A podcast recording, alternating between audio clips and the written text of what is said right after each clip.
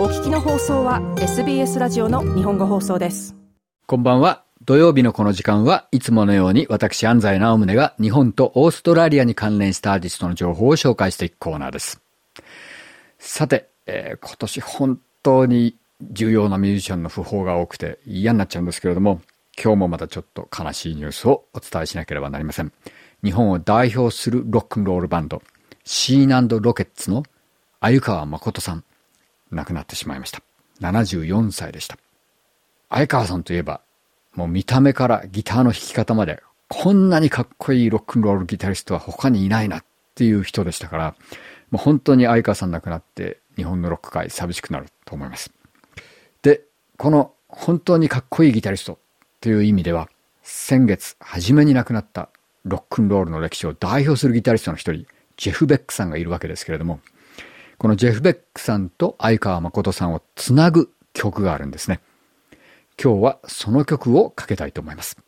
その曲というのは Train Kept a Rolling という曲ですね。えー、もともと1951年に、えー、ジャズ R&B のミュージシャンだったタイニー・ブラッドショーによって録音されたのが最初のものなんですけれども、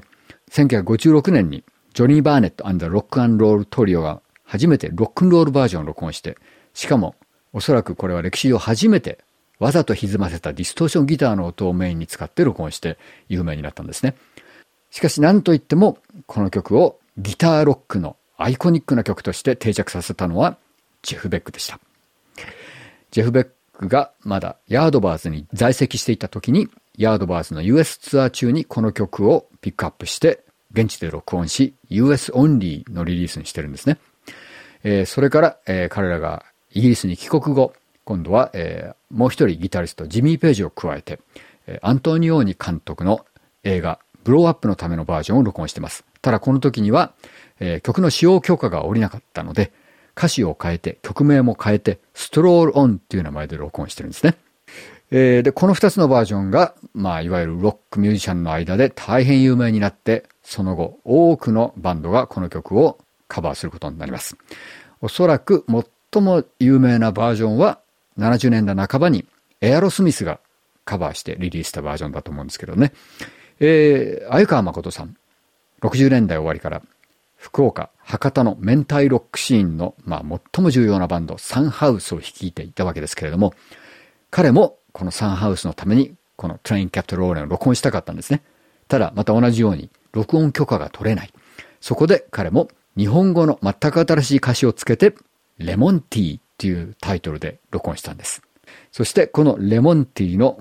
最も有名な、そしておそらく最もファンフェイバリットのバージョンはシーナロケッツのバージョンなんですけれども、シーナロケッツのレコードのために録音されたバージョンじゃないんですよね。えなんとそのバージョンというのは80年代初頭に行われた音楽とコメディのコラボレーションによるアルバム、スネークマンショーというプロジェクトのアルバムのために録音されてるんです。このスネークマンショー、えー、イブ・マサト桑原萌一、そして小林克也の三子による大変面白いプロジェクトで多くの有名なミュージシャンを巻き込んでいました。えー、当時、シーナンドロケッツのプロデュースもしていたイエローマジックオーケストラ。えー、残念ながら、えー、数週間前に高橋幸宏さん亡くなりましたけれども、このイエローマジックオーケストラもこのアルバムの大変重要なポイントを占めています。そして、シーナロケッツもこのアルバムの中にこの曲を提供したわけですね。えー、なんとこの曲が音楽オンリーのちゃんとしたバージョンとしてリリースされたのは2018年バンドの結成40周年を記念してのことでした。えー、もう2018年、椎名さんは残念なことに2015年に亡くなってしまっていましたけれども、ただ相川誠さんは実は、えー、亡くなる直前まで病気のことを公表せずにずっとツアーを行っていました。本当にパワフルな方でしたね。えー、それでは今日はそのシーナロケッツがスネークマンショーのために録音したファンフェイバリットのバージョンをかけて、この二人の偉大なロックギタリストを追悼したいと思います。それでは、シーナロケッツで、レモンティー、どうぞ。もっとストーリーをお聞きになりたい方は iTunes や Google ポッドキャスト Spotify などでお楽しみいただけます。